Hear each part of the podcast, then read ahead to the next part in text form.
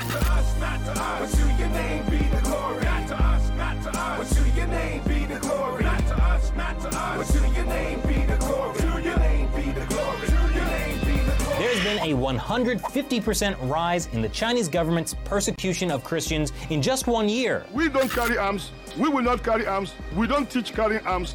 But we can call on God. Our God is bigger than human ammunition.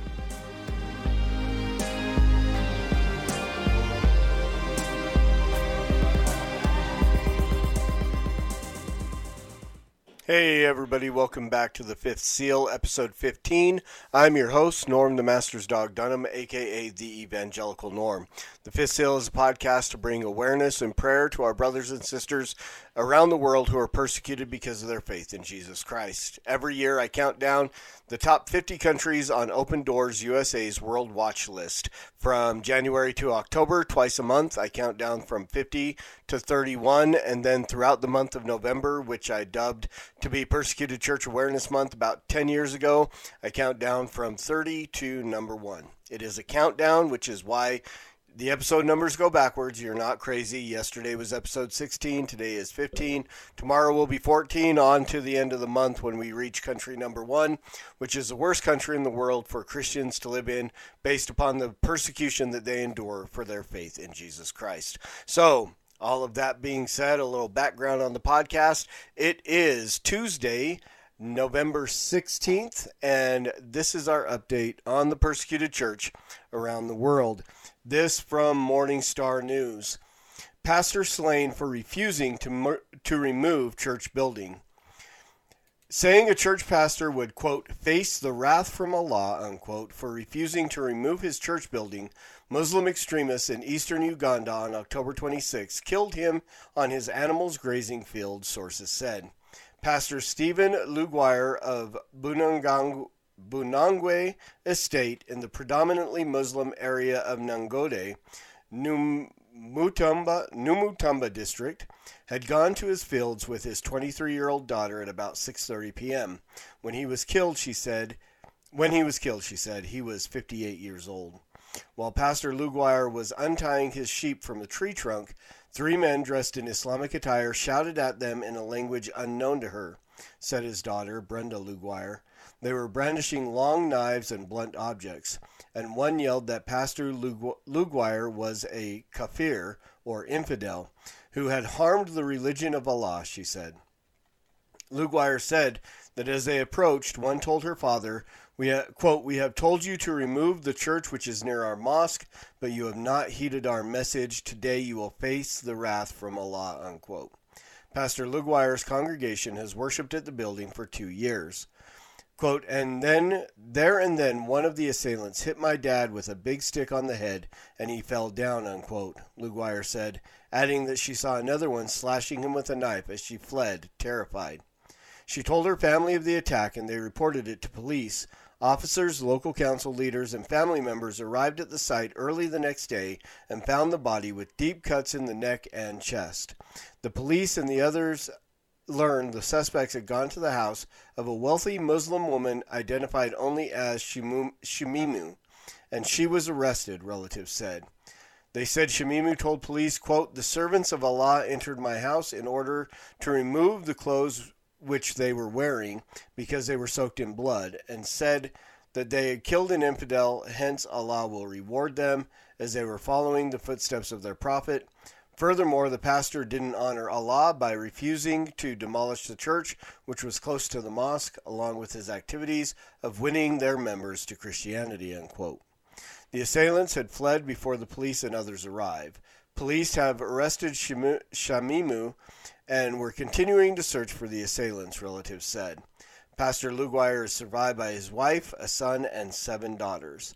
A church member, Fred Mukisa Njeke, said that the congregation members reported the killings to the area chairperson, a Muslim, and were angered when he did not take it seriously. Two days after church members held an October 30th funeral for Pastor Lugwire, they destroyed the area mosque and other Muslims' property, furthering worsening local tensions, said local, local, a local official said. Had it not been for the intervention of the police and local leaders, the whole village could have been on fire, the area official said on condition of anonymity. The murder was the latest of many instances of persecution of Christians in Uganda that Morning Star News has documented. Uganda's constitution and other laws provide for religious freedom, including the right to propagate one's faith and convert from one faith to another. Muslims make up no more than 12% of Uganda's population, with high concentrations in eastern areas of the country. So, again, it's, it's interesting to read this and to see that um, church members destroyed a mosque and Muslim properties. Usually you don't see this, and this is not a reaction that we expect. Um, but again, tensions being as high as they are, to have a Muslim council member not take your, your complaints seriously, the frustration and so on is understandable, but again, not something that we would expect to see from a Christian community. But again, tensions are going to be much higher now. We're likely to see any kind of retaliation back and forth um, from the Muslims in the area. So pray for this congregation. Pray for the family of Pastor Lugwire. Uh, pray that God will strengthen their faith, that God will uh, cause them to restrain themselves from, from retaliation, that they would turn the other cheek, um, and let their witness of their, their faith in Christ uh, heap coals upon the heads of those who would persecute them, and we'll continue to pray for them. And that brings us to our World Watch List country for today. Uh, number 15 is the Maldives. The Maldives region is Asia. The persecution type is Islamic oppression. the main religion is Islam. The persecution level is very high. The population is 459 excuse me, 459,000, of which only a very small number eh, are Christians. We, we don't even have an estimate. Less than less than a thousand, probably no more, probably less than a thousand, no more than five thousand in the area. Government is a presidential republic, and the leader is President Ibrahim Mohammed Solih. So, what does persecution look like for, in the Maldives? What is life like for Christians? The Maldives are viewed by many as a luxury holiday destination, but behind the beauty of this island paradise lies a strict Islamic regime.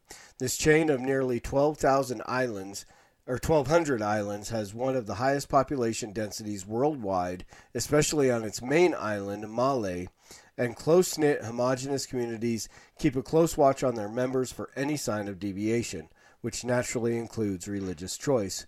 All politicians relentlessly claim that they are keeping the Maldives 100% Muslim, leaving effectively no space for any alternative. Conversion to Christianity can easily result in being reported to Muslim leaders or authorities. Expatriate Christians, most of them working in the tourist sector and coming from India and Sri Lanka, are also closely watched, making Christian fellowship very difficult. The Maldives' place on the World Watch list remains virtually unchanged, demonstrating that very little has altered in the past year. The new government, inaugurated in November 2018, clearly shows no sign of hesitation in its determination to keep the islands entirely free from religious influence that is not Islamic. Persecution mainly takes place away from the eyes of international tourists and the country's tourists the country's economy depends on. A church life in the true meaning of the word is virtually impossible. Converts go to great lengths not to be discovered by their families and communities. They would not only face strong opposition and pressure to return to Islam, but could even lose their citizenship. Uh, prayer points for the Maldives. Pray for the Lord to provide opportunities for believers to gather safely. Pray that God will use the Bible to powerfully strengthen, encourage, and nurture the lives of believers. Pray that attitudes among government officials, especially President Solih, will soften towards Christians and other religious minorities. Pray for the Christians among expatriate migrant workers that they can be good witnesses of the hope they have in Christ. Let's pray. Father, thank you again for this time we have to come together to pray for our brothers and sisters around the world who are persecuted because of their faith in you. Lord, we thank you that you have provided for us a social media platform where we can come together across vast distances and even across the span of time, as many people will either watch this video or download a podcast and, and listen to it later, and yet still join their voices with us as we lift up our brothers and sisters around the world. Lord, we pray for Pastor Lugwire's family. Uh, we pray that, that you would bring them peace in the, in the midst of, of losing their their husband, father, pastor, uh, spiritual leader there in that area. We pray for the congregation of that church. Lord, I do specifically pray that that you would temper uh, you would temper the um, the frustration that they feel, which would cause them to to uh, retaliate in a unchrist-like way. Lord, I pray that you would um, help the, that that church to to literally turn the other cheek. As hard as that sounds, and as as especially in America, as contradictory as that sounds, Lord, we pray that they would let their witness of of their faith in you uh, be the beacon for those around them, even to the point as they are willing to stand firm in their faith uh, peacefully in uh, the face of such persecution that you would use that by your spirit to draw even those who who murdered this man to repentance and faith in you lord and that you would be glorified in in that situation. Lord we lift up our brothers and sisters who are are hiding their faith in the maldives lord. We pray that those who are there that you would give them opportunities to gather together safely, that they can be iron sharpening iron, that they can fellowship together, that you would raise up leaders and pastors and those who could disciple uh, old and new converts, Lord, as they walk in their faith in you. Um, in this area where it's so hard to do so, we pray that, that the the words of your word, the words of the Bible, would uh, powerfully strengthen them, encourage them, that it would be exactly what Timothy said it was, and to encourage, rebuke, correct, and instruct, Lord, that it would be, um, it would literally be the light unto their path.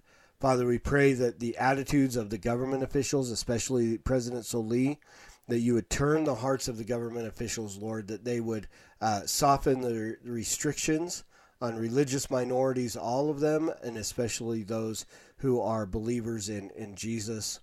Lord, and we pray that, that those who are there from outside areas, from India, from Sri Lanka, that are there just to work, the expatriate uh, migrant worker Christians, Lord, that they would also be um, a beacon to those that they would help to uh, disciple those who are, are new and old believers there in the Maldives, Lord, and that they would also be an example to the Muslim community around them, Lord, that you would use their faith and their proclamation of your gospel to draw Muslims to repentance and faith in you, Lord. And then again, we pray that in all of these things that you would be glorified because it's for your glory and in your name that we pray these things, Jesus.